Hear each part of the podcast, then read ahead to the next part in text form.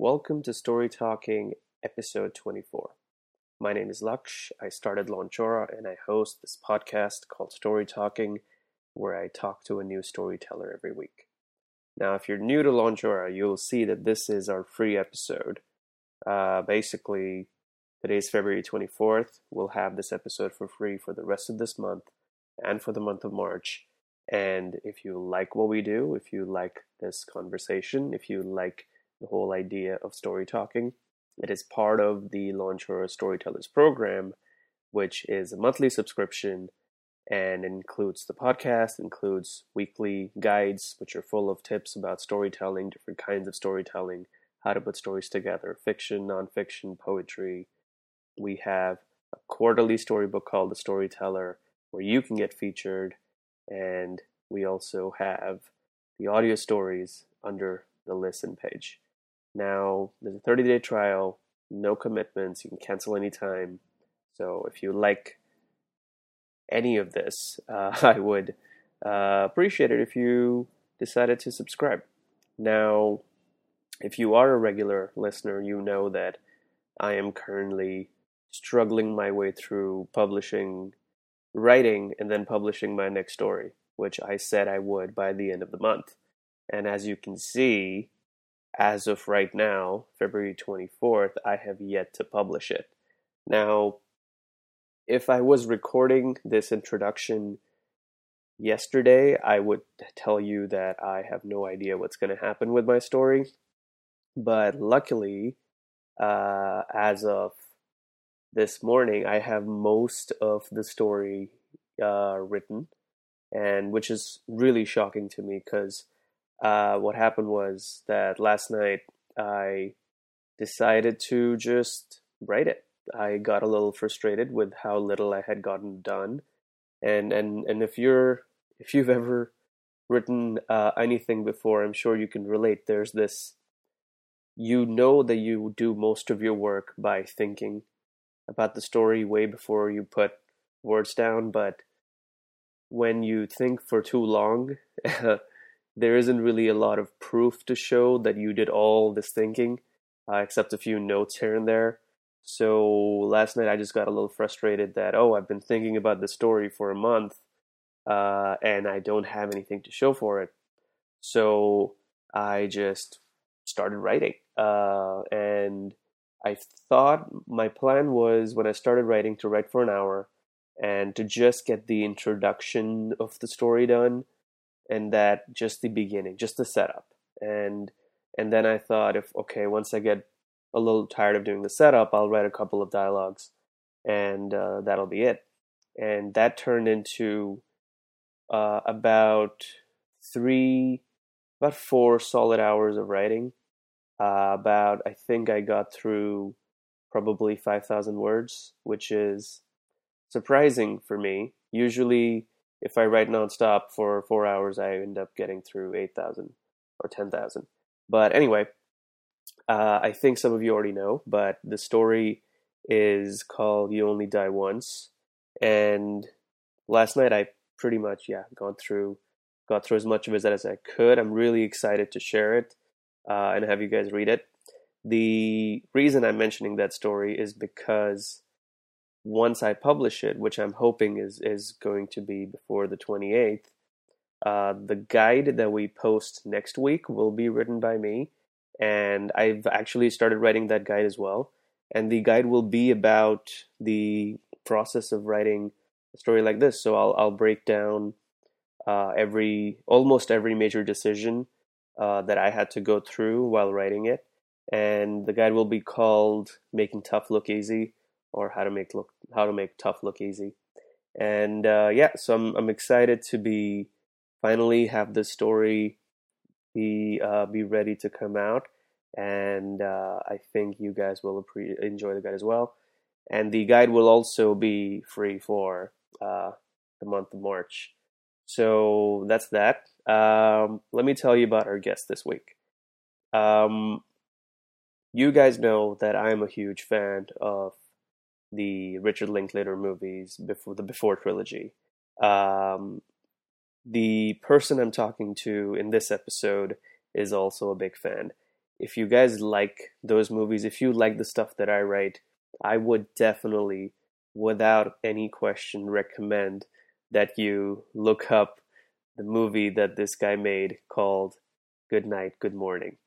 Now, that movie is is I, I don't want to spoil it, but basically it's two people, two strangers, uh, talking on the phone over the course of a night. And the premise is is as simple as it can be, but the conversation in there uh, is is it's you will feel uh, like you're a part of that conversation. This is what movies are. This is where this is the best thing about movies. This is the best thing about stories. When you become involved and you feel like you're a part of it and you're drawn into the lives of these strangers and these people who you know are making a make believe story but you believe it.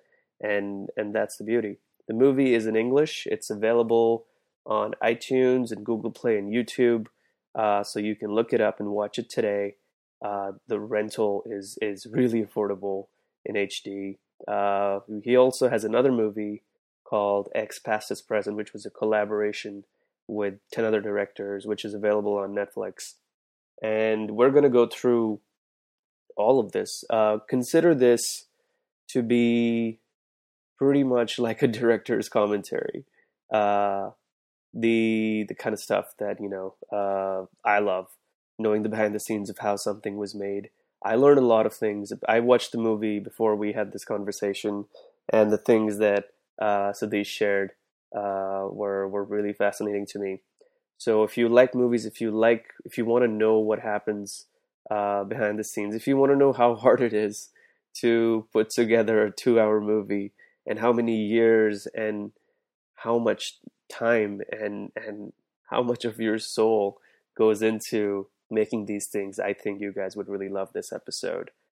I also want to mention and thank our sister company, Flickside, which is flickside.com, which writes about movies. Uh, she helped uh, the company Flickside is I mentioned sister because the person this is a little this is just between us. The person who runs it happens to be my cousin. Uh, that's why I say sister company with quotes. Uh, but yeah, you should check out Flickside uh, to read about movies, uh, interviews with directors like Sudhish and a bunch of others. Uh, so yeah, do check out flickside.com if you are interested in more conversations like this. And in the future, when we do more conversations with directors and such, Flickside will be will be helping us set those up too. So thank you to Flickside. All right, enough with the intros. Let's start with the episode already. Here is episode 24 of Story Talking with writer director Sudhish Kamath. I, I was born in the 70s, late 70s. Mm-hmm. Yeah, and uh, I think um, I, I never planned to be a filmmaker, um, uh, except that, I, um, but strangely, uh, when I was a kid, mm-hmm. um, even before I knew I wanted to be a filmmaker, right. um, I, for some reason, it's it's I, I don't understand it at all because there's um, um, I want I remember wanting to make a movie, though I mm-hmm. didn't want to be a filmmaker per se. Like I wasn't doing anything to be a filmmaker, and I was really too young. Maybe I was ten or twelve years old. Right. Uh, I was visiting Kochi, and mm-hmm. we were passing through this island called uh, Wellington Island, which is like which which is probably like uh, a highly secure island because it has a defense base, it has the harbor, and okay. it's connected by two bridges. And I, I was really young, maybe ten or twelve years old, and I remember asking questions to my aunt on what happens if you know the bad guys take over the bridge. Does mm-hmm. that get control over the whole thing? Right. And that would be, make a great movie. Um, um, and uh, she said, you know, you should, you must make that movie someday. And um, so that's my earliest memory of uh, right. wanting to be a filmmaker. But I don't think I actively did anything to be a filmmaker or thought I was going to be a filmmaker outside of that conversation very right. early on in life. Um, so it's kind of interesting because I, I thought like I'm going to be an ad filmmaker. Mm-hmm. Because um, I thought I might not have the patience to make full length films, but 30 second films I can make that. I can make like one second, uh, like a 10 second or 30 second right. story. That should be fairly easy. It doesn't yeah. involve like a lot of writing or a lot of planning, and it's fairly simple. Mm-hmm. Um, but when I was in college, I was also uh, doing um, a part time um, gig with a neighborhood newspaper called Metro Metro Ads. Okay. Before that, I was yeah. with Times for a couple of months, which was in, we had this concept of neighborhood newspapers in uh, Chennai back then. All right. Uh, 96, 95, 96. Mm-hmm. And uh, so I was in college back then, first year college in 95, uh, 94, 95. And um, I was working with Annanagar Times. And uh, that's when the competition for Annanagar Times cropped up called Metro Ads. And I just, when the first issue came out, I figured that they didn't have a single person uh, who spoke English to run that paper. Mm-hmm. So I remember the first issue had a story of um, it, it, which began with uh, a line that said that went like, "It was 9:30 a.m. in the morning." Mm-hmm two bulldozer landed. and I was like, okay, yeah. 9.30 a.m. in the morning, two bulldozer landed. Yeah. Okay, yeah. these guys definitely need some help. so I was in the second year of college. I went, I walked in and I met the editor and mm-hmm. I said, looks like you guys could do with some help. And I've got some experience, not much, but I'm pretty sure that's more than enough for uh, a neighborhood newspaper because you guys are starting out and I'm starting out. Right. And so I ran that paper for 100 weeks. Um, wow. Like I hired people, I, I started doing reviews back then. So one of my earliest reviews was as early as 95. Dilwale Dulhania was one of my first reviews. Wow. Yeah, so it's been a did really... It, did you know it back then that when it came out that it was going to be such a huge movie? Like when you were reviewing no, it? It's interesting. I was reading my review and um, I had no idea. The, the review, I, I, did like the movie, but I uh, had no idea it was going to be big. And also, I wasn't qualified to review films. You know, sure. Uh, I was too young. I was uh, in my first year of college. Yeah. And or second year of college, I think. And yeah, second year of college. And I didn't. Um, um, I hadn't watched like I had watched movies. My other connection with movies was that uh, my uh, my house was rented out by a cable TV provider. Mm-hmm. Uh, right. So you know, the early days before pre-satellite. Yeah, um, yeah. Those guys controlled every movie every night yeah, on TV. They, yeah, they would basically play VHS tapes. Yeah. And then v, v, VCDs, mm-hmm. video compact discs, before DVDs came up. Right. Um, and these movies would be broadcast, I think illegally because there was no copyright. Uh, yeah. Uh, to the 20,000, 30,000 homes from this place, right? Mm-hmm. That's that's the genesis of cable TV in the country. Yeah. And uh, so I I've, i was familiar with how cable TV worked and how you know. So I would probably watch like easily a couple of movies a day back then mm-hmm. because there was nothing else to do. There was no great uh, uh, content on television. Yeah giant robot that I used to watch. Uh-huh. Um, that, that's the earliest children's uh, show that I, it was a Japanese uh, dubbed. Uh, um, it was an English dubbed Japanese show. Mm-hmm. Robot, Johnny Sokko and his flying robot. Right. That's one of the earliest influences in my life. Um, and then I watched so many movies because my house was a cable TV uh, headquarters of right. the region. And um, then when I went off to study after 100 weeks in journalism with Metro Ads, I um, I was in Manipal to do my MS in communication because I thought I'm going to I have to like train to be an ad filmmaker, so mm-hmm. I need to mm-hmm. get like you know understand communications right. a lot. And uh, in Manipal, they don't have movie theaters; they have something called video parlors. So what happens in these video parlors is that um, if you pay 15 rupees, you get to watch a movie, and they were not the they were not the latest releases. They were DVDs. Basically, they were DVD libraries which had converted to video parlors, and so they would play they would play Top Gun or they would play okay. play yeah. National Killers, or they'd play like U-Turn. Or, so I got to catch up with a whole bunch of uh, um, Hollywood DVDs mm-hmm. uh, in those two years I studied in Manipal because 15 rupees, like that's nothing. Yeah. Uh, so if you don't have anything to do, you just go into a movie parlor and watch movies. Mm-hmm. So I was averaging two or three movies a day um, when in the two years I spent in Manipal. So even then, I had no plans to be a filmmaker. I did right. my MS communication thinking I'm going to do ads. And then after I finished um, my course, towards the end of my course, I um, got an internship with FCB Ulka. Um, and I was so excited about finally getting to live my advertising dream. Right. Uh, those six weeks in Bombay, which was also one of my, the first times I was here for such a long period, uh, came as a huge reality check of what advertising was really like because I wasn't in the creative department. I was in media planning. Okay. So I didn't get to do copywriting. Mm. You know, I was straight away thrown into the heart of advertising, which is media planning. Right. So where you, which it's a bunch of number crunching. You're working with Excel sheets that run into hundreds of pages. You're cracking figures all the time, and in those six weeks, to keep me busy, they kept giving me projects. Um, I didn't know until much later that they just give all interns one project that's going to keep them busy for all six weeks. I didn't know that right. they had expected me to complete. Uh, they, they, had no they had no expectations from me that I would mm-hmm. complete it. So because there were there were no timelines given to me, I assumed that they would get it needed done in a week. So I would finish a project in a week and go back to them. Mm-hmm. They'd give me a second project to keep me busy. I'd finish that, then the third project and the fourth project. So I finished four projects for them in six weeks. And they said, dude, you just should, should just come and work with us. See, nobody's gone beyond the first project because the first project they'd given me was comparative analysis of ABC figures. Um, you, you know, uh, ABC is the Audit Bureau of uh, Circulation. They that keeps record of all the publications. I think 675. Yeah. At, at that point in time. I remember. And, yeah, uh, so they had given me two sets of ABC figures, and they wanted me to do trend spotting, mm-hmm. find out which magazines, newspapers had um, dropped and which had gone up, and they wanted me to give them a co- comprehensive report. Mm-hmm.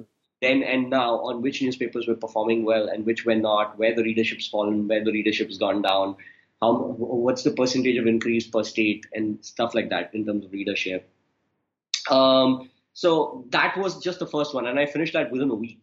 Uh, and so they got they introduced me to the tools that they use for media planning and all that. Mm-hmm. So I, I, though I was learning, I also realized that this is not what I wanted to do, and I also realized that there was so little creative guys get to do in advertising because most of it is done cracked right at the media planning stage because right. they figure out who is the target audience. They mm-hmm. know who's the TG. They come up with demographic study of uh, their target. Um, and they actually, um, not just demographics, they go into the psychographics of it and they define it. They bring it down into a persona, like Lalita ji for, you know, selling detergent or. Right. Um, and, and then they come up with the storyline. So by the time it goes to creative, they've already cracked the main character. Right. Based on the understanding of who they want to target. Mm-hmm. And they've made some broad-based assumptions on the, through numbers and the strategy for the product. And they say that if the product does not have a rational appeal, then we use an emotional appeal to sell it. So right. basically, I realized that advertising is just a bunch of lying, like mm-hmm. you know, and lying where you don't have too much creative control either, because it's all machine-based number crunching. And I just thought like this is like being a glorified pimp sort of. yeah. Thing, you know?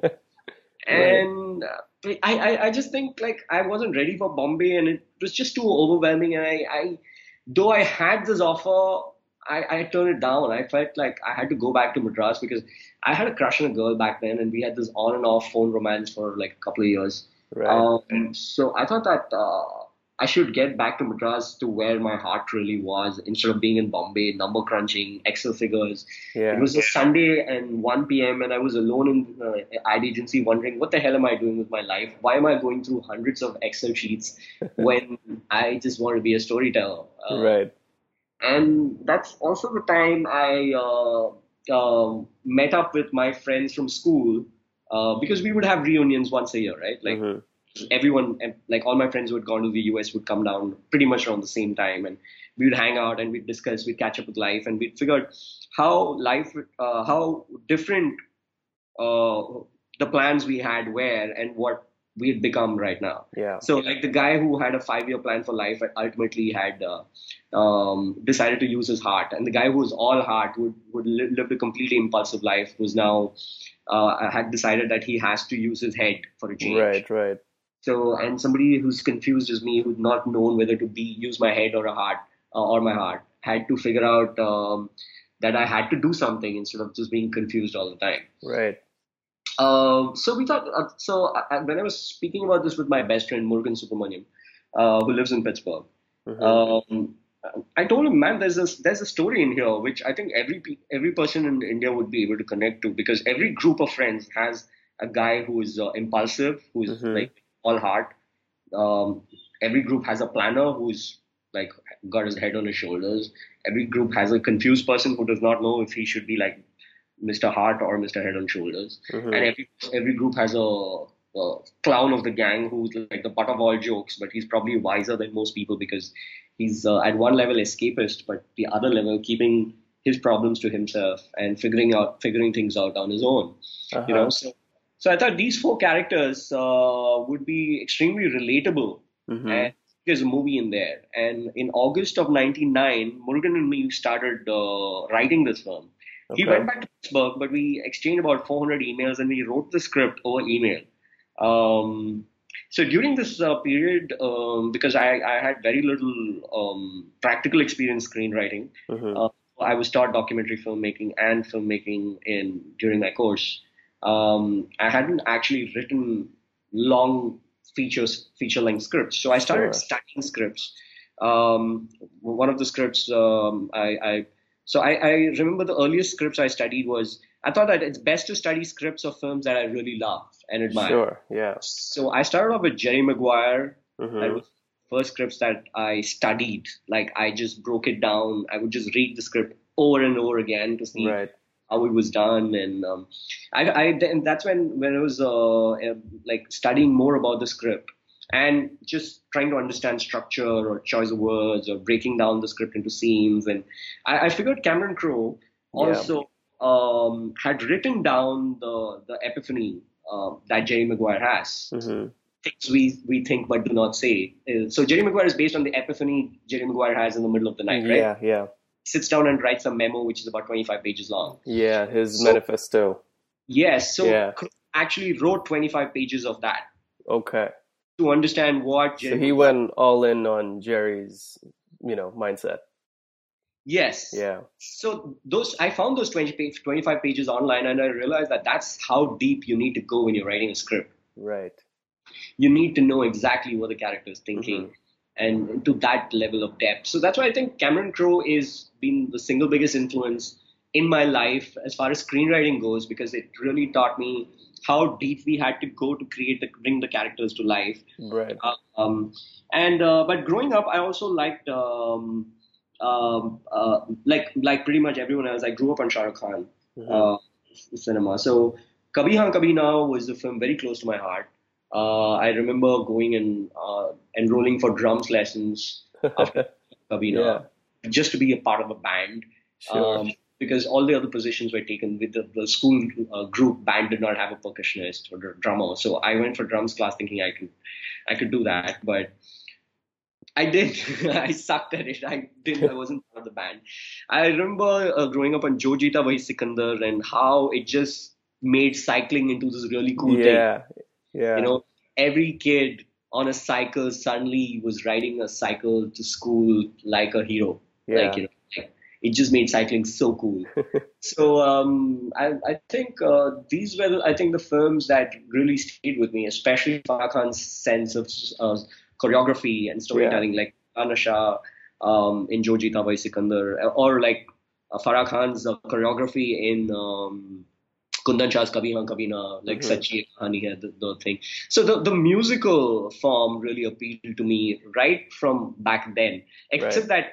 that um, and also uh, that's at one end. But the other thing, um, uh, uh, interesting things were happening for independent cinema because Nagesh Kukunoor had made a film called Hyderabad Blues right uh, back then, and um, suddenly uh, there were takers for Indian English cinema, mm-hmm. right? And Kaizad Gustad made Bombay Boys. And back then, I thought I'm going to make like uh, because this is all within a span of like three or four years as I was growing up. Right. So I was, it maybe it's perfect time to have a Made in Madras like a Bombay Boys or a Hyderabad Blues yeah. have some Made in Madras. So I thought we'll call this film Made in Madras. This, okay. this film called The Four Boys. Yeah. Um, except that the year after that, Dil Chahta Hai came out, and mm. we felt that you know somebody had already done something freakishly similar because Right. the first draft of the script had only three, not four characters. Yeah. So after we watched Dil Chahta Hai, we wrote in a fourth character just to like so that it doesn't look anything similar and like because for people otherwise it's just three characters, three characters. Sure. So um, And in India, there's that thing too. Like if you've seen one kind of movie once, people just assume that they don't want to watch it's the just same movie yeah, again. Yeah. assume that we did. Yeah. So we had to make a conscious effort to make it look different. So I had all these influences and ind- independent filmmakers on one side and like commercial filmmakers on one side. So so, so like the sh- cinema of Shah Rukh Khan and Farah Khan um, Yeah. on one side was one influence. Then the cinema of Cameron Crowe is another influence. Then the local in, in, independent scene of like uh, Nagesh Kukunoor and Kaizad Gustad was an early influence. So uh, I figured that you know it gave me the faith that I can make it in English and make it work Right. uh, especially Nagesh Kukunoor's inspiring story. hmm Um, so that's how um, uh, I met Sashi Chimala, the guy who had started uh, Qwiky's Coffee, which was India's first coffee chain before um, baristas and coffee Yeah. days came about. Uh, it started in Chennai, and um, he's so he basically wanted to replicate Starbucks for India. Right. Right. Okay. So the logo was kind of like inspired by Starbucks. And hmm so he said, man, um, uh, why don't you just set this whole movie in a coffee shop, like, you know, Friends? And um, it's as strange as it sounds, I hadn't watched a single episode of Friends until then. And Right. I wish I had because I would have known what he wanted. And this Uh, is I early 2000s when we were talking Yeah, about I this hadn't time. watched. I hadn't watched a single episode Wow. of Friends. Right. And he he in his head thought that this was going to be like Friends. Right. And like had I watched Friends, I would have known that my film is nothing like Friends, you know. right. Uh, But anyway, uh, we we took a really long time to finish that film because he ran into some personal emergencies, uh, which I can't talk about, Mhm. and um, so we couldn't bother him about it because obviously he had like serious issues to deal with himself. Right. Um, so we had to shelve the film, and we had just two more scenes to finish. Um, so uh, it took me seven years to finish the film finally. Like it was just a series of unfortunate events, starting from me getting chickenpox two weeks before the first time we planned to shoot the film, to Right. um, uh, Dil Chahta Hai coming out one year later, Yeah. to um, uh, again to pushing the date by one more year. So in 2002 we shot in Manipal, um, and uh, we finished almost 90 95 percent of the film when the producer had an emergency, and then again we had to shelve the film for three years. 2005 finally I decided that I had to no matter what um, shoot the film with available resources. Right. And uh, so we we took favors, we identified locations where we can shoot, um, got sponsorships, cameras sponsored, and everything. And Mini DV was coming up in a big way, so we didn't have to spend uh, too much money as it was in 2002 because in 2002 we still had to hire digibeta cameras, and digibeta tapes were expensive. The processing and the editing of digibeta uh, footage was expensive. So with the advent of Mini DV in 2005 a lot of things were uh, made relatively simple and easier for independent films. So that Four Letter Word, when I made it, was uh, India's first film to be not only shot on mini DV but also to be released in the digital format without a single print made on film. Wow.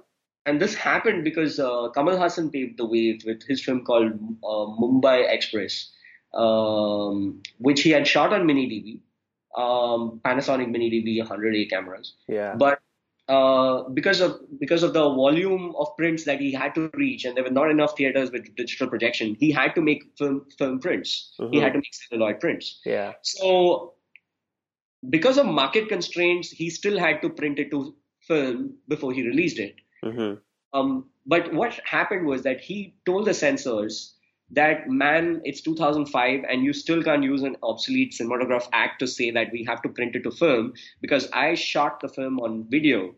And um, why don't you just give me a video certificate for it and we'll we'll show it. So he so the in, the first certificate to be given for a digital film hmm was a video certificate, not a film certificate. So it, it was a censor certificate which said we on it. So it was basically censorship for video hmm because Kamal Haasan's argument was that we are projecting it on video format. We're not projecting it on cinema anymore. Right. So because he did that, I was able to do that too. and I was able to do that without printing it to film at all. So mine was I, I just happened to be there at the right time, I think. Right. So that was 2006, and 2006 when um, um, uh, my film released, uh, we played for three weeks in Chennai and in Feb Feb Feb 23rd or so, and then uh, we released in Bombay and Fun Cinemas in September uh, because we wanted it to be like a s- staggered release. Mm-hmm. Uh, and we got a screen in Bombay only as late as September. Um, but you know what? I'd had a premiere the previous day, so I'd invited all my friends, Yeah. from five people on Thursday. So on Friday there was no one to watch the film. They had to pull out the show because there's no advertising. Nobody even knew this film came. Was playing out there. They Right. had to cancel the show on day one. I was so depressed. I went and watched the other film that had released that day. Oh It was no. Johnny Gaddaar, and it turned out to be the best film I'd seen that year. Yeah. Like, there were ten people in the theater, yeah. and I'm thinking that I have no right to complain. I just watched the best film of the year, and only 10 people have come to watch it. yeah. And the film's not even that good. And, you know, I shouldn't be complaining that it got cancelled. That was the reality check for me on um, where we lived. Right. This is a country where only like the Khans sell. Sure. It was a huge wake up call. Yeah. So the, I mean, that process of having this first movie get made, I mean, every, everything actually being completed after six, seven years of work Yeah. put into it, like, how did you come out of it in terms of your your creative balance? Like, did you feel good about the whole process? Like, or was there this part where you were like, I No, it don't was know? a, a hugely compromised uh, uh, uh, firm, I think, because um, the first draft was uh, because we didn't have the experience, we didn't know where to stop. We just kept Mhm. writing and writing and writing. We we wrote 136 pages, um, and which translated to a 135 minute long film. Yeah. Without songs, that's really long. And because I Sure. didn't have too much of experience directing, Yeah. um, I didn't know. I, I, I didn't get my staging right. My staging was a little um, too laid back uh, to work, hmm um, and so I didn't know to make it tight. And there, we didn't have a good editor on board. Maybe if we had a good editor on board back then, uh, maybe things would have been different. But because we didn't have, I didn't know the potent possibilities of editing back then. Right. 2002. Um, so at that point in time, I thought I should just shelve it and do it from scratch. So Right. I shelved everything that we had shot, 95% of the film that we had shot. I shelved it completely. Wow. And in 2005, I started from scratch um, with, an, with a tighter script. So I brought down 136 pages to 90 pages. hmm So I knocked off 45 pages in the next three years Yeah. to make it simpler to shoot.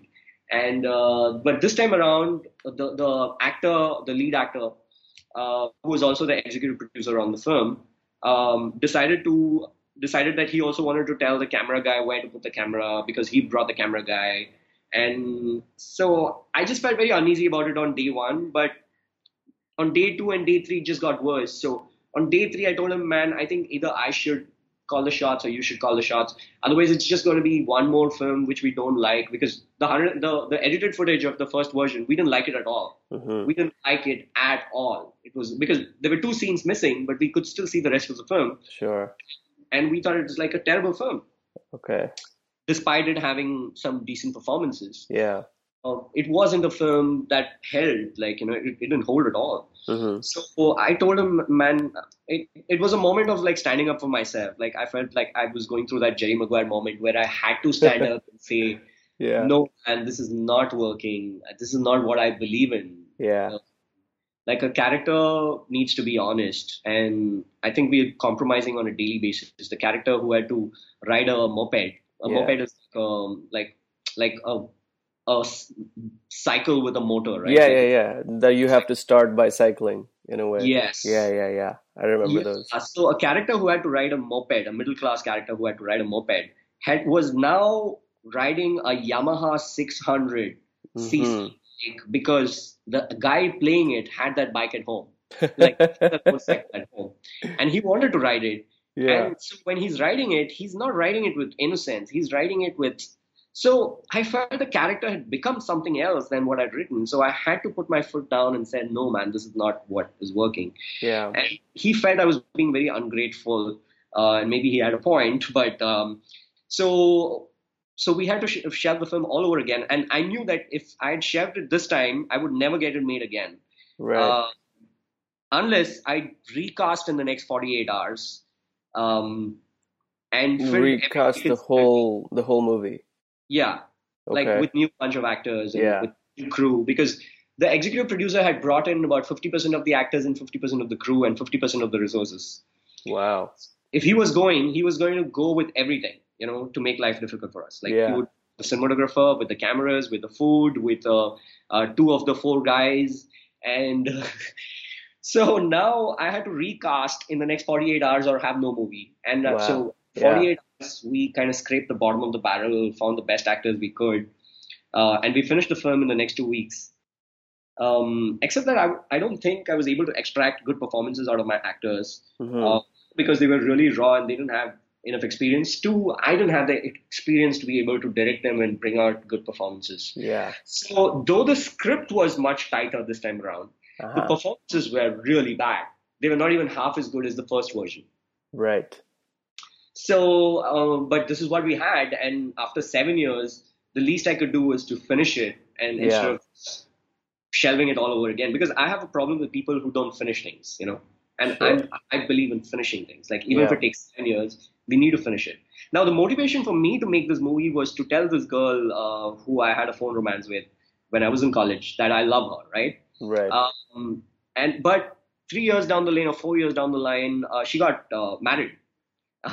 by the time the film, the film came out, I think she had a kid. So you had lost the uh, the intentional, the first intention and motivation quite yeah, early. Yeah. Uh, so the, so the um so the, the, though the initial motivation was to make the film for her, right? Three years later, it wasn't just my film. It, it was a film that belonged to everybody. Right. You know, it was a film of a, of a, group of people who had come together and believed in me, and I felt like I couldn't let them down, and I had to finish it no matter what. Yeah. And this this this whole uh, thing of trying to finish things no matter what yeah. Um, led to, I guess, a thing like I did the best I could, but the best I could was not a good enough film. Sure. Um, if I look back at it, it wasn't at all good. Mm-hmm. And um, I'm just glad that we were still able to release it. And uh, um, so uh, it got what it deserved, which is like a no show. right. Bombay. Uh, and then I figured that I'm never going to make a movie again if I don't have money because uh, lack of money really hurts a film. Yeah. You know? really really hurts a film. But what happened was technology was improving and um, the camera prices kept coming down. And from mini DV came down uh, H um, HD cameras, uh, high definition ca- cameras yeah. were being uh, sold for I think two thousand nine hundred ninety nine dollars. The the Sony um, HVR V1U was a camera which was uh, one of the first cameras to um, be under the three thousand dollar uh, right. uh, uh, uh, price tag, you know, and um, that was one of the first cameras to break that whole notion that cameras were expensive, and you can actually shoot a movie with a three thousand dollar camera. Right. So a friend of mine um, in 2007 asked me um, whether he should do a film school, go to a film school, or he should buy a camera, and I told him buy the camera, man. Don't go, just buy the camera and learn. Yeah. Um, in 2008 Feb, he calls me and he says, "Man, um, I'm like, hey, where have you been? I haven't heard from you in like the last seven, eight months." He's saying, "I bought a camera uh, after we last spoke, and the last eight months, I've just been studying the camera. Now I know everything about this camera. I know how it works. I know the best results. I've got all this gear for the camera. I've got all these lenses and like, you know, mm-hmm. and let's go, let's go make a movie. And I'm like, dude, no, we can't make a movie with just like a camera uh, and all the resources. And I'm not doing that again. I made, I tried something the first time around, um, just trying to shoot at friends' places. And like, you know, the car was the primary set in the first film because mm-hmm. young people are spending most of the time out, outdoors and you can't really shoot on the door um, outdoors. So the next best thing to outdoors is to have conversations. Yeah in a moving car, and we shot a lot of the film in moving in moving cars. Mm-hmm. Um, so I said I don't want to do that. It looks super tacky, and like you know, I, I'm not too sure. I want to to make every film of mine look like home video. Right. And uh, I said, unless the script itself is about uh, like you know three people in a house or two people on a phone. Three yeah. people in a house is being done by Ram Gopal Varma, so I'm afraid we can't go there. yeah. But okay. Two people on the phone. Now that's a thought. And yeah. the more I thought about it, I instantly, for some reason, thought of it as a split screen film. Yeah. Um, I think I'd uh, recently watched Time Code before that. I think, mm-hmm. Um, which was kind of interesting, but I thought that it was uh, wasted potential. Right. For the format, you mean? Yeah, the, yeah. yeah, I, yeah. I, think I like what they did with it, but Yeah. I, I that they experimented a little too hard that it wasn't coming together really well. At least what that's what I thought back then. Right. Okay. Um, they deliberately made it inaccessible. mm-hmm. And They could have just used the same structure to make it a lot more accessible. And I thought a phone call where two people don't see each other, Mm-hmm. uh, we are able to capture the honesty of that phone call because Yeah. you know phone calls are in movies. Most of the time, the actors we know are not even speaking to a real person on the other end of the phone. yeah. Yeah. Just the phone and saying their lines and hanging up, and Yeah. it's so forced and so fake. Takes and, you out of the moment. Yeah. Yeah. Yeah, and I'm like, no, we can do better. Like, what if we get a two camera setup and we shoot real time with two people talking on the phone, and we are able to play God and see every reaction, every expression on their faces Right. uh, as they're having through this intimate phone call. Maybe like they're falling in love Mm-hmm. over the phone call or breaking down over a phone call. Maybe the whole phone call should just be the story of a relationship from beginning to end Right. if you were to do that, capture the journey of a relationship over one night, it'll be great. Yeah. Um, so, and you know, I, I think I foolishly thought that before, because before Sunrise had done it, we'd be able to do it too. right. What I probably underestimated at that point before writing was that before Sunrise used the backdrop as a character, like yeah. Vienna. the city. Yeah. You know, before Sunrise was getting its energy from Vienna Mm-hmm. if you removed Vienna from it, they, these characters were left with nothing to talk about. You know, Yeah. none, none of it would actually work. Yeah.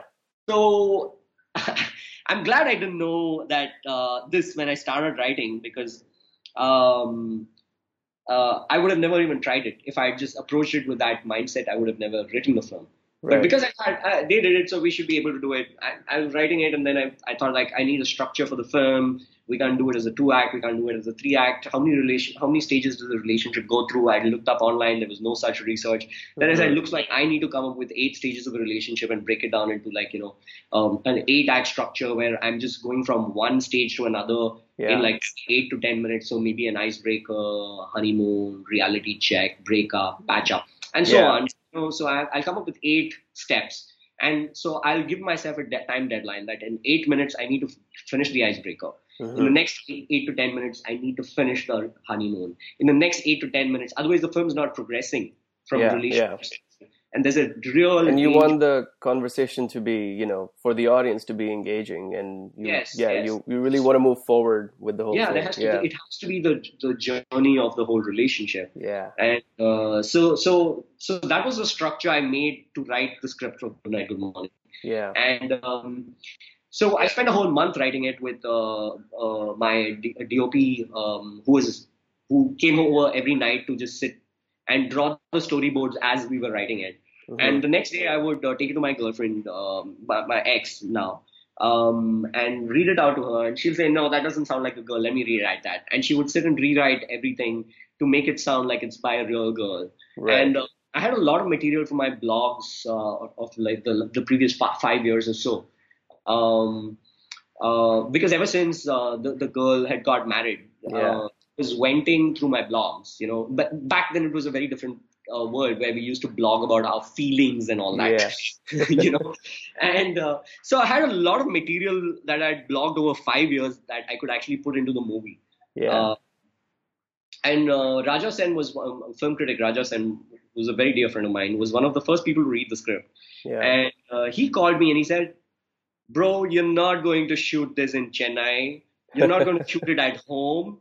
You're not going to like get your friends to act in this movie." I'm like, "Why?" He said, "Because this is a good script. right, We need to make this movie like you know with real actors. Yeah. Like, like."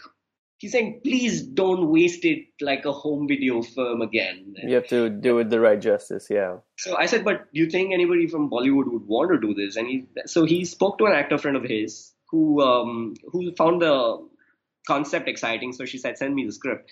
We sent her the script. Um, she read it and she said, why don't you come over to Bombay and let's talk about it? hmm So I, I flew down to Bombay. I met her. she did a reading for me. We thought that she's great for the role, and uh, so she said uh, again. I was worried if we, we, were going to be able to afford her, and she said, "No, just take care of my people, and that's it. And we'll figure out." Um, I'll come on board as an executive producer, and then we'll probably split it three ways: you, me, and the third guy who was like cast opposite me. Right.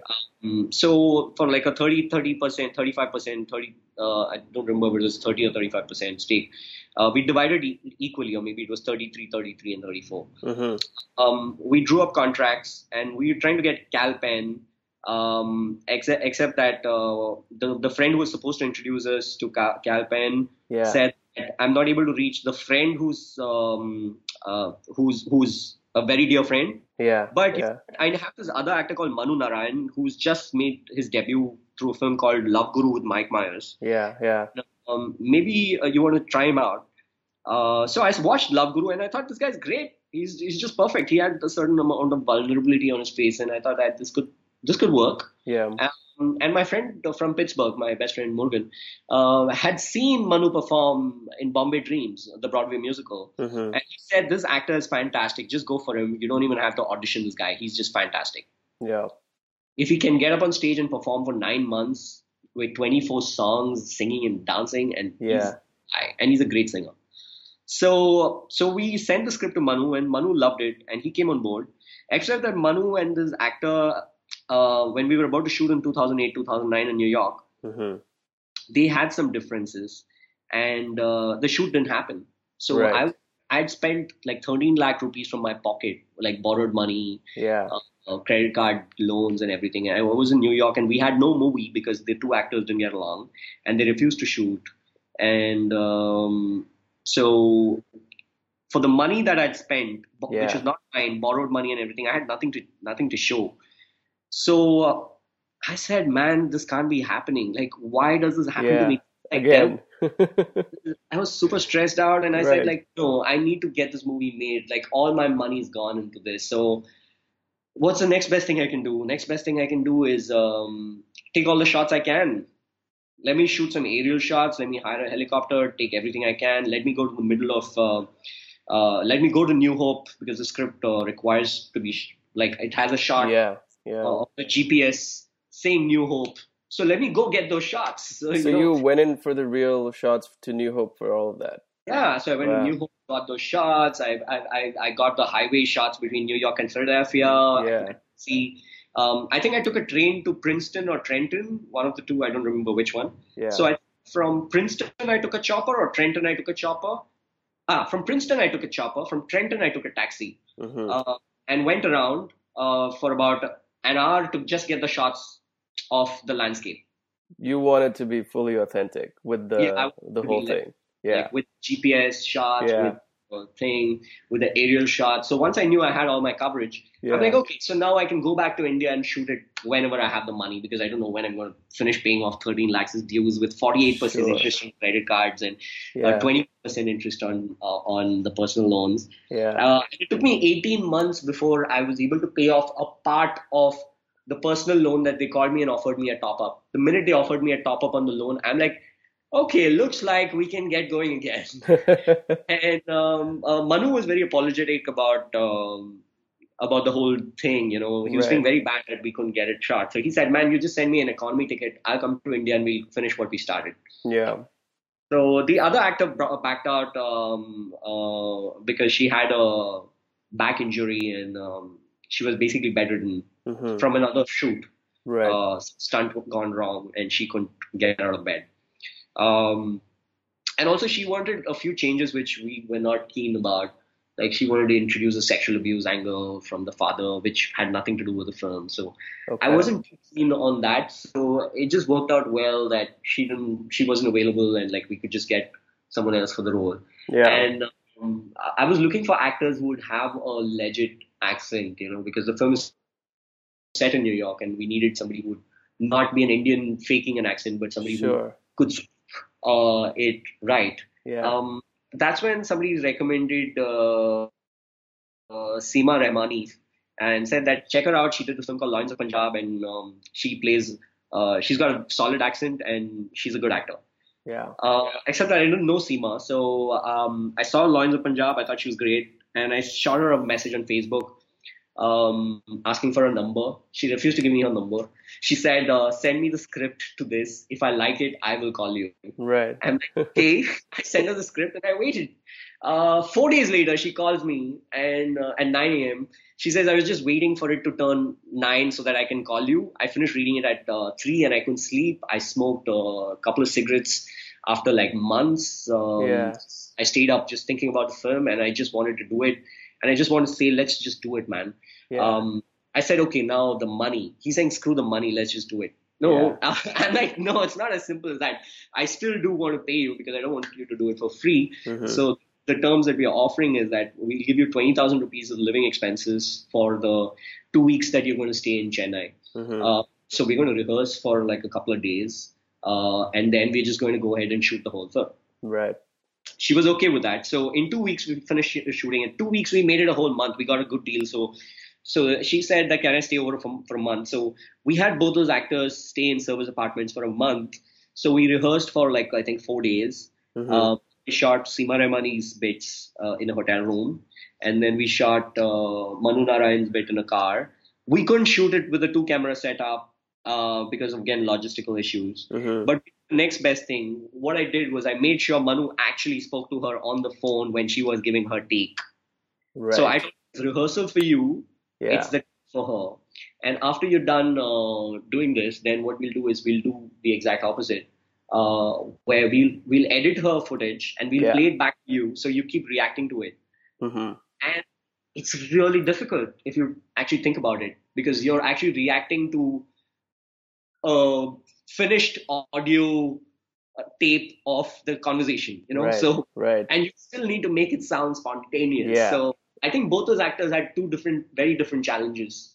Um, so I think if Seema comes across as um, a, a different energy from Manu uh, in the film, it's because their approaches were very different. Seema was actually in that space where Manu was feeding her the lines, and Manu was in uh, reacting to like a like a televised voice and uh, not televised recorded voice, and he had to actually hit. He had to stop his line before the next line would start. Sure.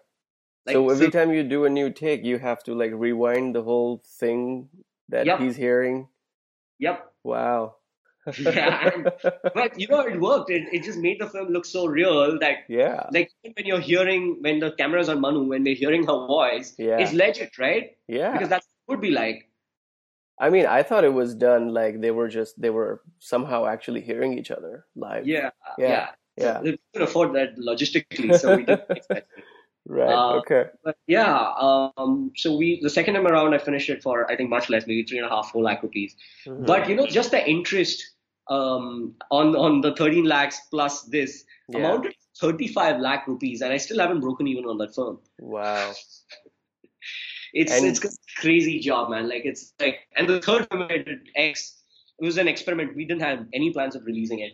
Yeah. We just wanted to do something overnight. We just wanted to do something quick with just like highly independent, highly experimental, where each of us take one day out or two days out and just go ahead and make a make a film yeah. uh, with a thousand dollar budget. Um, Wow. Except that not all the directors um, uh, were um, comfortable with the budget, you know, because independent filmmaking com- requires a certain skill set um, uh, that that is like you know you either know how to spend money or uh, to save money or you don't. It's as Mhm. simple. I, I- I Mhm. think um, because you really have to think out of the box. You Yeah. can't think, okay, that'll happen through VFX. I don't have to worry about it. Yeah. There's no comfort levels really. Yes. Yeah. So, um, so different uh, directors had their own. Um, they found it very limiting. Uh, Mhm. the and I think that totally threw them off. That kind of uh, really affected their natural style of filmmaking because they were trying to make films which they were not comfortable making because they're not comfortable with the budgets, but they were still doing it for the team. Yeah. So it, it was a it was a it was a very spirited effort from them to like do one for the team. And right in the beginning, we knew that the chances of it failing are higher Mhm. than chances of it succeeding because you know there's fusion music, but there's no fusion cinema. yeah. There's always like a jazz musician and a Carnatic musician coming together and playing something and making something cool. But there's never an instance of an independent filmmaker and a commercial filmmaker and an underground, under, uh, underground filmmaker and a mumblecore filmmaker um, and a Hin, uh, Hindi indie filmmaker and a Bengali filmmaker, all or a Tamil filmmaker, all coming together to make a film that um, should come together seamlessly, you know. And um, so there was a lot of learning. Obviously, I'm not going to defend the film and say that we made a great film or we made a good film or whatever. Mm-hmm. But um, I, th- I, think we made a film that uh, we are, we we made a film uh, that um, we are proud of for the effort that we put in sure. and yeah. for our uh, for our um, um for how we conducted um, um, ourselves when the film released and when, when we when we met the review when we got all those polarizing reviews mm-hmm. we didn't um, like because as as uh, film critics Raja and me have always had a one of the pet peeves we've had is that filmmakers are not open to criticism and we thought that here's an opportunity to tell them or to to show them like you know that it's yeah. no deal you know it's yeah. not personal criticism is never personal it's a yeah. comment on the film that you made and not a personal attack on you. Mm-hmm. So we just decided that we're just going to um, read out the worst reviews that we had got, like the most scathing reviews that we had got, with a smile. Huh. And on the week of the release, we we did it on the very week of the release, you know. Yeah. Um, because and I still don't get it. Like a lot of the critics in America seem to love it. Um, a lot of critics in India seem to love it, but the people who hated it hated it with a with everything. Yeah, yeah. thousand word long reviews about how bad it was, and it's not that we are not aware of where all the film failed. We we do we we do know like because all of us have at least ninety percent objectivity on the film, right? Yeah. If made by eleven filmmakers, mm-hmm. we still don't. We still haven't made ninety percent of the rest of the film. Mm-hmm. So we can be objective about that part, if not our part. Right. Did so you have I, one editor for the whole movie? Yep, we wow. had. So every every filmmaker had their own editor, and then okay. they submitted a final cut. Right. And from their final cut, we had to place make the larger film uh, ahead of their individual stories. Yeah. And, uh, cut it for that. Right. So in terms of editing and salvaging the material that we had, we did a lot. But I think the film primarily went wrong with the sound uh, and we couldn't uh, do much to fix it mm-hmm. uh, because of the nature of the film. If we are spanning through 35 years of the journey of a filmmaker, and we're using two different actors, mm-hmm. and if we can't have the same actor on the on the sets of 30, 30, in, on 11 different sets, then um, we'll have to dub. The yeah, film, they'll right? sound different, and yeah, yeah. So if we have to dub the film, it's never lived in, and you yeah. know, like from what I told you about Good Night, Good Morning. I'm such uh, like I need the sound to come from that space. I need it to be legit. Yeah. And even for me, it was going out of my comfort zone and doing something which I didn't I didn't really um, like doing, which is using working with dub sound. I'm sure it's an art. Maybe I'm not good at it. I'm mm-hmm. I just can't do dub. Yeah, but it wasn't your thing. Yeah. Yeah. And so I think that hurt the film. The, the, the way we dubbed it wasn't right. The way um, some of the filmmakers uh, um, staged it um, um, was affected by their budgetary limitations. Yeah. Which, uh, you know, they're not used to. And okay, the biggest problem of all, I think, was the way it was perceived and promoted. Because uh, we never wanted to send out the message that we've done something cool, we and we were not these the smug bunch of filmmakers trying to say look what we've pulled off. Right. We, from the beginning, had maintained that it was an experiment. It was a Frankenstein monster that we've created. But please come and watch it so that you know we at least know. I come and watch it and react so that we so at least we know what not to do the next time around. Yeah. But I think producers had just uh, decided to um, like they thought that you know with the star cast that we have, we can mm-hmm. actually uh, with the names that we have on board like Radhika, Huma, Swara, Rajat, we can actually sell this movie and make crores out of it. Right, so, right. So they they actually thought that by Monday the film would have got like five to ten crores or something like that. Like I don't know what they were thinking. They had no basis to these figures. They cut a trailer yeah. which had nothing to do with the film. It looked like a commercial film, which yeah. it wasn't. Yeah. It was misleading the audience and made the audience believe that all these characters are going to interact with each other when they were not. For most right. of the film, it was going to be a girl and a camera. Yeah. Um, it's a hardcore independent film which should have been promoted as a hardcore independent film and not tried to cheat the audience. And I think that dishonesty just made people hate the film even more. But for me personally, um, X has been a very enriching film because it taught me a lot about people mm-hmm. uh, and uh, it taught me a lot about the business. um, and it taught me a lot about um, like you know um, uh, ethics and who I want to be. Right. I sh- if I know something, I know that I don't want to be Manish Mundra or Drishyam films mm-hmm. because I don't want to be somebody who does not respect artists. I know I don't want. I, I want to be the guy who pays everyone. Yeah. That's yeah. something you know because this is a film we made for thousand dollars, um, and on the condition that we were supposed to take co-producer credit on it. Mhm. And um, so Manish said that um, Manish through Shila said that you know um, why don't I be the sole producer and uh, in exchange of you know direction fees for your, all, all you people. So we said okay fine direction fees of five lakh rupees each to compensate for our efforts and we'll be okay with it. Um, now this five lakhs we were supposed to get paid after the production cost was recovered. Now the production cost is less than 40 lakhs. Okay yeah. out of the first 26 lakhs handled by one of the guys, the, the uh, yeah, Shiladitya Bora, the other executive producer. We don't even have accounts for the first 26 lakhs spent. Mhm. The second 28 lakhs were given to me, uh, out of which um, I produced bills for pretty much everything. So the production, the actual of production cost was not more than 40 lakhs on paper. Right. So we have to get paid uh, after the recovery of the first 40 lakhs. hmm Um, now they three days before the film released, they wanted us to sign a contract that said that if you don't, if we don't recover the 2.15 crores that we've spent on the film, you guys don't get paid. I'm like, what the fuck? How did that happen? Like, where? How did it go from 40 lakhs to Yeah. 2.15 crores? They said, no, we. Uh, I forgot to tell you, we ended up spending 1.5 crores on marketing. I'm like, Yeah. what? Like, like what? What are you guys thinking? like they're releasing 275 screens. I'm like, but who's gonna come and watch? It's a fucking independent film. Like it's a girl and a camera for most of the film. Like what are Yeah. you talking about? They said audience doesn't know. Like you know, like by the time the audience knows what the film is, we would have made the film. Wow. Uh, we would have made the money. So that, whole dishonesty, you know, it's so ah, and just to um, and we never got paid. Yeah. They took the credit and they fucked us over. They didn't get paid till date. None of the 11 filmmakers of X have got paid. wow. We didn't have the money to sue them. That's the tragedy of it. Okay, we have the copyright. We have every document to prove that the film belongs to us. That's amazing.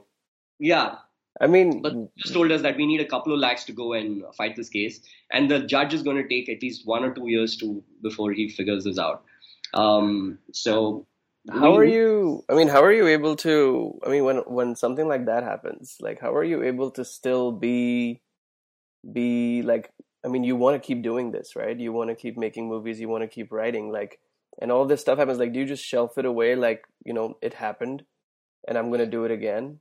Uh, yeah. So every time I tell myself I do, I'm not going to do it again, I don't know. Like I, I still feel like I'm not, never, never going to do it again. Um, so with X, I just thought like, okay, let's just move on and let's just do something. And I, by February um, of uh, 2016, Yeah. uh, I kind of figured that you know, no matter whether we get paid or not. Uh, X had released three months ago, and I'm like, Mhm. whether really, whether we get paid or not, I need to figure out the next plan, and I'm going to run out of my savings by July. Um, Mhm. I, which means that I won't be able to afford rent from July uh, because I'm down to the last bit of my money. So the only thing I can do is that I, maybe I should plan to make a movie in the next six months. um, uh, like you know that last one big job that you do and then you're done with everything. Sure. So, and an assistant of mine a few months ago had taken a train trip from um, Chennai to Bombay with his girlfriend because his girlfriend was moving and uh, they had to take their cat along. And the only way you can take a cat along is on a train because you can't fly a cat. yeah. Okay. Uh, so, as so it's, it's a very romantic gesture on his part to accompany her from Chennai to Bombay uh, during the 24 to 26 hour train journey. hmm And, and I told him, man, that's so romantic. Did she tell you she wants to break up with you? And she's like, dude, what? No, like, why would you say that? I'm like, it usually happens in long distance relationship that, you know, somewhere the girl is not sure if it's going to work, but she never tells the guy. And at some point, maybe during the train journey, maybe it would have thought like, maybe I should tell him, you know, he's coming out of his way. I should maybe just prepare him for it just in case that. Right. So, but I told him to write that film, and he never wrote it. He was never in that mood. He was so positive and optimistic about it, and they're still together. You know, so I can see why he never wrote it. Yeah. but the People film don't really write much when they're still in love in that way. Yeah, yeah. I guess you just like it's a scenario he didn't want to think about. Yeah. But um, me, on the other hand, that's all I could think about, and I was like, I wanted to write this movie, and I said it'll be great as a musical. And I love Inside Llewyn Davis. I love Begin Again, and I'm like, I've always wanted to make a movie like Once or Begin or Begin Again yeah. or Inside Llewyn Davis, and I'm like, here's an opportunity. Two characters of musicians. They take a train journey with their cat. In the course of the journey, they have to figure that they maybe they're headed in two different directions and see how they cope with it. Yeah. Um, are they going to be together? Are they not going to be together? But this is a great conversation to have um, in the course of a musical. So I thought, okay, four songs in the first half, four songs in the second half, side A, side B, uh, we'll be done. Like we just need to shoot the film in eight long scenes, eight long scenes of 10 minutes each, and we'll be done with the film. Okay. So if we can get uh, actors who can actually play the instruments and actually sing, um, and uh, so this was born out of the music. Um, my music director came up with tunes. They grew on me. After the tunes grew on me, we wrote the lyrics for it. After the lyrics were done, we got actors to come and perform their songs after the actors knew to perform those songs or were learning to perform those songs, I wrote the script. and so the uh, songs came. Yeah, the songs came before the script. Then music came first, lyrics came next, right. then script came. And so also it, in English, like that in this movie. Yeah, it's uh, in English and a little bit of Hindi. The music we decided because you know uh, even if the film is in English, for promotions we need Hindi. Yeah. So very early on, I decided some of that some of the music needed to be in Hindi. Okay. Uh, because music could be in Hindi. That's that's not a problem. Yeah. So we we went for a mix of Hindi and English uh, songs to make it more organic. In fact, we put in an Assamese songs because it seemed organic to the plot. Mm-hmm. Uh, and uh, we shot it. We stuck to plan. We shot it in July in like in the course of a 44-hour train journey. Yeah. Um, and um, uh, because there are three films that I saw uh, the, uh, in 2015, uh, 2016 that inspired me. Um, one was uh, Tangerine, which was shot with an iPhone. Yeah. Taxi, where Jafar Panahi shot with just in a car uh, in a in a country where he was banned from making films. Yeah. And Victoria, which is a long take film. I've seen I've seen that one, the German one, where yeah, yeah, single yeah, take. Yeah, yeah, yeah, crazy movie. Yeah. Yeah. So these three films had told me that you know nothing can stop you from making a movie if you want to make a film. Yeah. And I said, okay, side A, side B is going to be my um my film, which is going to be that no matter what, we will make a film kind of a film, you know? Right. so uh, that's what I figured. I can I can't afford to take more than eight people on a train because we couldn't book more than eight seats on that train. So because it's an air conditioned coach, there's not right. there are only 14 seats in it. Right. Okay. You can't book more than five seats at a time anyway. And mm-hmm uh, the bookings open three months in advance and they get over within 80 days uh, like within the first 10 days all the seats are sold out mm-hmm. in indian railways okay so yeah. I had to book the first five the day the reservations opened i booked five tickets and then i booked another three tickets i made yeah. sure that i had eight seats on on uh, whatever seats were available i booked okay which was only eight yeah so once i had the seats then everything was locked then i had to like stick to the plan. Yeah. We, st- we stuck to the plan and we finished the film. The film premiered in New York uh, last May.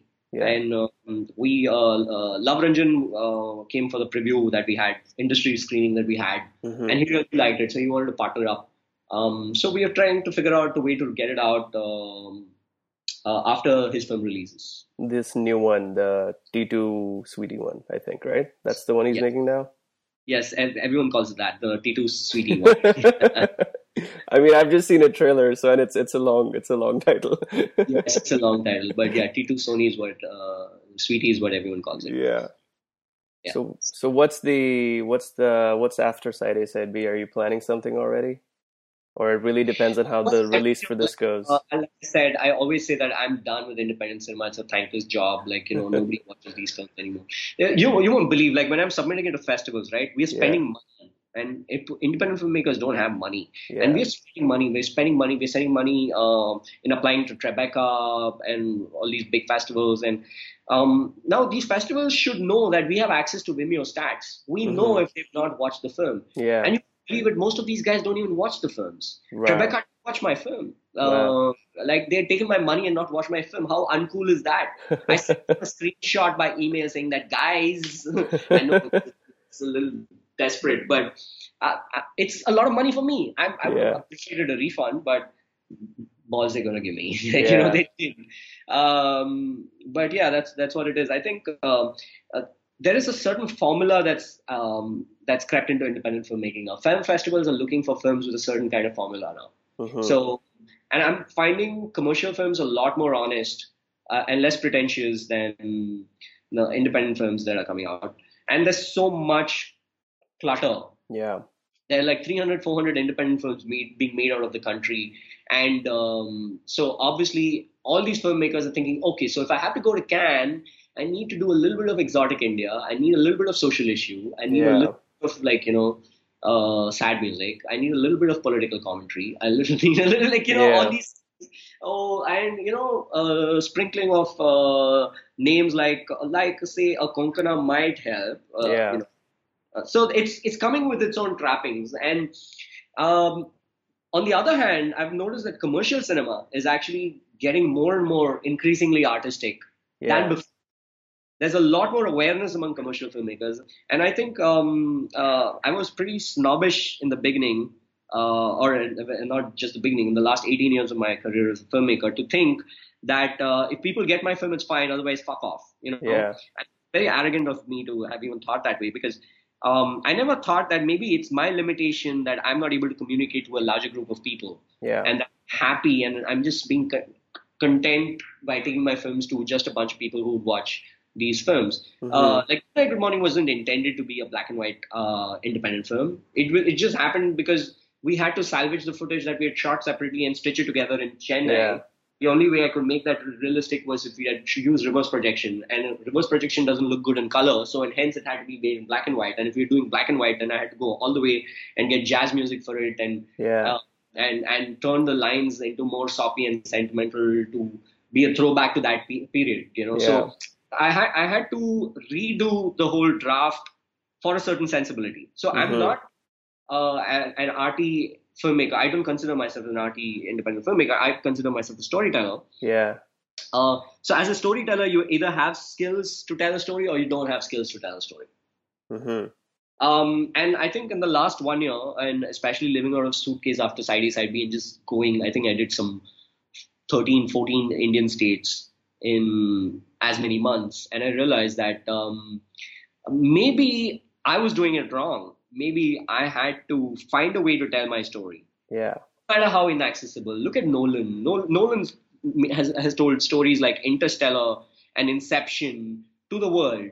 The yeah. Wachowskis told the story of the Matrix to the world. You know, so there's there's I think these these rules of like trying to be a David Lynch um, kind of um, uh, inaccessible filmmaker. I think mm-hmm that is a thing of the past. I think the modern filmmakers should understand that we're not in the 70s anymore. It's yeah. possible. It's possible to make films which are as inaccessible or with themes as inaccessible as David Lynch uh, films and use um, or, or, David Lynch or Kubrick. And I'm I'm pretty sure that if a Kubrick lived today, he would be trying to compete with Nolan. Yeah. right. He's not going to say I don't care. Probably. Not he's going to see how can I make films better than Nolan. You know, so so I think there's been a paradigm shift in how the world approaches storytelling, mm-hmm. and I don't think we're there yet. I think we're still um, conforming to the old old fashioned notions of art cinema and commercial cinema, and art cinema does this and commercial cinema does this. Mm-hmm. And I think those walls are broken, and we haven't realized that those walls are broken. When I see um, two films made on the same subject, I'm finding the commercial film a lot more artistic and more sensitive than the independent film made, made um, of, of the same uh, subject. Uh, to give you a classic example is uh, last year, uh, Devi starred in Mom, and uh, um, a, a, great independent filmmaker called Devashish Makhija made um, Ajji. Both are rape revenge films, mm-hmm. uh, but I found Makhija's film a lot more voyeuristic and exploitative. Mm-hmm. Uh, than um, uh, uh, the than mom, which is far more sensitive and restrained and subtle. Yeah. So, going by conventional logic, the independent filmmaker needs to be the subtle guy, right? Mm-hmm. And uh, the commercial guy filmmaker is the loud guy. But that's changed. The indie guy is now loud, and the commercial guy is now more subtle. And it's like, whoa, okay. So we when we didn't even realize that the walls were broken, and we're still trying to pander to some notion of what the festivals want and the festivals are just trying to sell tickets and they're trying to go they're all piggybacking you know yeah. the film festivals are just piggybacking on what sells um, and uh, these these these whole notion of images, uh, mm-hmm. uh, like you know, with the stars. Uh, like if it rides on stars, if commercial cinema st- rides on stars, um, the, uh, independent uh, or the festival cinema is riding on superstar directors. Mm-hmm. You know, uh, at to to a large extreme. So superstar directors have wildcard entry to most of the festivals, yeah. and most festivals are trying to program superstar directors uh, who are making really shitty films these days, yeah. as opposed to like young talent. You know, there are very few film film uh, uh, film festivals that are still left. Very few programmers who are still actually watching films by young filmmakers. And luckily, we've had the likes of Court and Tithi coming out. But these are exceptions. Most of the uh, the programming, if you look at film festivals, is still shit. They mm. they're all trying to sell tickets. They're still trying to get superstar directors. They're still trying to get superstar actors. Um, and they're still taking the money of independent filmmakers. This is the worst possible thing you can do take the money from the poor and give it to the rich. There's something wrong with the way you guys are conducting film festivals. The so now that you know you've gone through all of this, you've made these many movies. How has the experience affected the writer in you? Because I mean, when you're writing these things at the beginning, like that first draft, right? Mm-hmm. Are you changing everything based on what you know the director and you will have to compromise on or have to work around on? or as the writer you're you're writing exactly what you want to write and then the director can take over and figure out what has to be done see uh, i've only written films which i can shoot uh, with the resources that i've had that's right. been a limiting factor for the first 18 years of my career mm-hmm. so only last september did i write the first script in my life no actually um, the second script the first one was again work on hire for uh, a, a, producer who never paid um, right. paid for it. So uh, so this this uh, so this is just the second script I'm writing mm-hmm. Um, with like budget is not a constraint. Just write what you want, kind of thing, and it's it just gives me so much more freedom. You know, when I don't have to think about budget and I can just like I don't have to think about like how do I do it. The whole film right. is just on a train, or the whole film is just two people talking on the phone, or the whole film is just a girl and a camera. Yeah. Uh, like, or the whole film is just a bunch of friends hanging out in a car. Like without thinking about all this, mm-hmm. just thinking that okay, the story. Let's see where the story takes us. Let's go discover a different country. That kind right. of thing. Right. I do that now, and it's very liberating. I'm telling you, um, an artist definitely needs um, um, money yeah. you know, he needs yeah. resources. And, an artist needs his uh, uh, needs stuff to paint. He needs paint. He needs uh, the canvas. Uh, yeah. And and all these things cost money.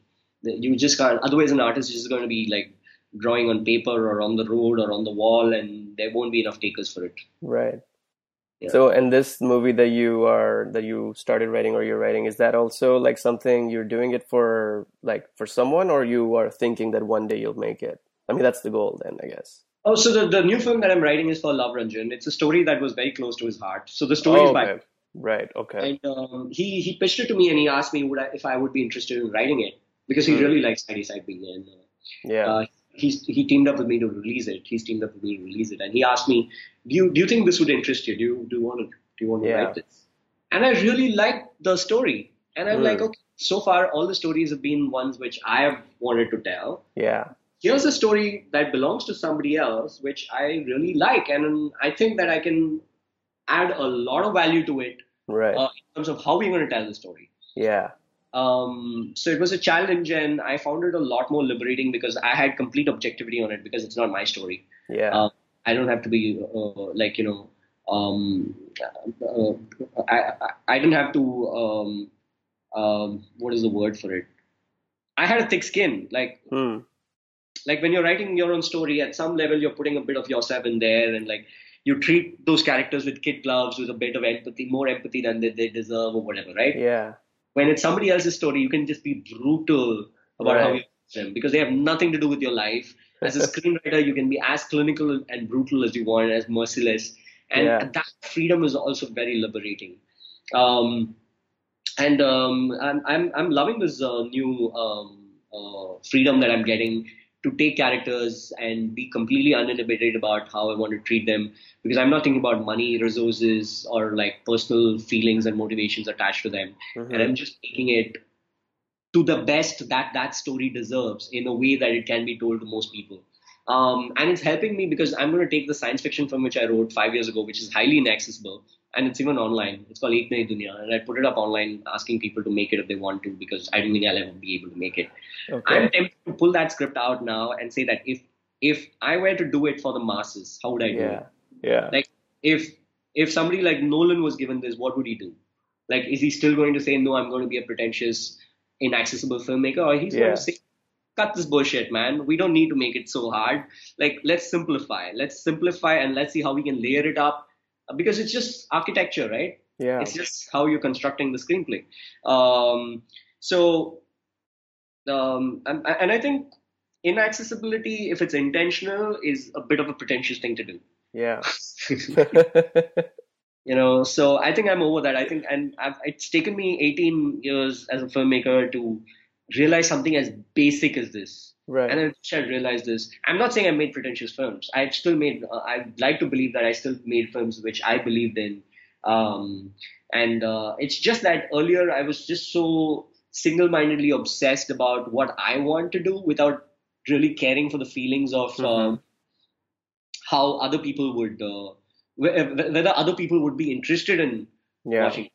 Like Good Night, Good Morning, a lot of people tell me that if it was in color, a lot more people would have watched it. Black and white just puts people off. They don't even want to hit play on a black and white film. Hmm. Um, but a lot of people also tell me that black and white just made it a lot, lot more charming. So you never know. But right. Um, I, I just happened to make it black and white only because I didn't have the resources. That's right. the truth. Like so, naturally, I would have made it in color and I would have still made it work and it's not like you're you can give all of this information to the viewer before they press play because that's not the point yeah you know, like they're supposed to experience it because that's how that because it's a story yes you know yeah and the writer doesn't really get to put a huge disclaimer about how I wrote what conditions I wrote this in, and then the director yeah. gets to talk about his conditions. commentaries, you know. yeah, but you know, even even DVD commentaries, they can only listen to them if they already like the movie. Yeah. How many so, people would uh, listen to it? You're right. You're right. So with Good Night, Good Morning, I actually recorded a DVD commentary for the first time in my life because we got really good reviews, and I was like, okay. So and when uh, Enlighten, the label which was promoting really like they were releasing Hitchcock films and like and their other the other films in their catalog are like classics. Okay, mm. uh, Billy Wilder films. They I think they were releasing Double Indemnity and like Hitchcock, wow. and they and they're asking me if uh, they uh, they, they, they wanted to acquire my film. And I'm like, whoa, okay, just to be in the company of those films. and so they said, can you also do a director's commentary? I'm like, oh, I would love that to. That sounds like awesome. so I sat and did a director's commentary, and um, there are still DVDs um, around, and I, I ordered three myself because I, i am exhausted with all my copies. So it's so cool to actually have a copy of your film with a director's commentary because DVDs are dying, man. Like yeah, Netflix doesn't have commentaries. Yeah, yeah, yeah. And I, I, think the whole art of commentaries. I and I've learned so much from commentaries. Yeah, you know, uh, my favorite commentaries uh, are from True Romance. Uh, in fact, my latest purchase is the True Romance Blu-ray because it's got all three commentaries. It's got commentaries by the two actors, uh, Christian Slater and Patricia Arquette. Yeah. Um, it's got commentaries by uh, one commentary just with Tony Scott and one commentary just with Quentin Tarantino, uh, wow. because Quentin Tarantino did not approve of Tony Scott's. Uh, yeah, I remember. He was not a fan. Yeah. So to actually listen to Tarantino talking throughout the film about every particular scene is just incredible. I would. I'm def. I mean, I'm definitely gonna get it now. I I was a huge fan of commentaries too. Like I used to collect Blu-rays and DVDs just for. Making sure I can listen to that stuff because mm-hmm. it tells you so much about what went behind the scene that you you know were curious about. Mm-hmm. That's incredible. So this is like uh, we're we're already past time, so I wanna I don't want to take too much more time. The thing that I usually end these on okay. is uh, I like to ask the guests if if because uh, I I think I told you right the my audience is pretty young they're 13 to 30 usually Okay. And and the whole purpose of the podcast is to have a new a new and a different kind of storyteller every week to talk about how they do what they do and why they do it, where they find all of that inspiration. Okay. So the thing I like to end on is that if there was um, a 15, 16 year old version of you listening to this, uh, what kind of, you know, what kind of message or advice or some honest, you know, uh, real talk would you like to give them? I would just tell uh, the 16 year old me or 15 year old me um, not to wait mm. uh, because times have changed. Um, you know, um, times have changed. We don't have to wait anymore to wait for people to produce our films. If you have an iPhone or if your friend has an iPhone, you can just go make your first movie. Yeah. And it doesn't have to be 80 minutes long. Uh, it could be 90 seconds long. It could be an Instagram story for all you know, and it could be watched by more people than you never know. You know. Yeah. YouTube story. And but if you're a storyteller, you shouldn't let the medium bother you at all or technology bother you at all. You should be just thinking about what's the best way to tell the story. Yeah. I have a phone, I have a thing. Let me just go tell the story. Don't wait. If you have a story, go tell it. The, the second bit of advice I want to tell them is that you know live a life. It's so important to live a rich life. When I'm saying a rich life, I don't mean a life where you're spending money. Mm-hmm. Uh, a full life. Yeah. that's going to give you as many varied experiences as you can collect. Mm-hmm. You have to be a connoisseur of experiences to be able to be a rich enough storyteller. Uh, I'm sure like every single heartbreak, uh, letdown and disappointment and mistake I've made in life is what has led me to be a better person and a richer person and a wiser person and a smarter person. So unless so get out of your protected existence and go r- live real life i'm not asking you guys to do drugs you yeah. can always like, try them out at a later stage in your life but uh, yeah. the time for everything but um, whatever varied expen- experiences that you can have without getting into trouble without causing harm to other people mm-hmm. i think you should go and or to or to other people or to yourself i think you should just go out and live that life so that unless you live a life you will not be able to tell a story yeah. It's as simple as that. You need the, the, raw, the biggest raw material for life, uh, for movies, is life itself.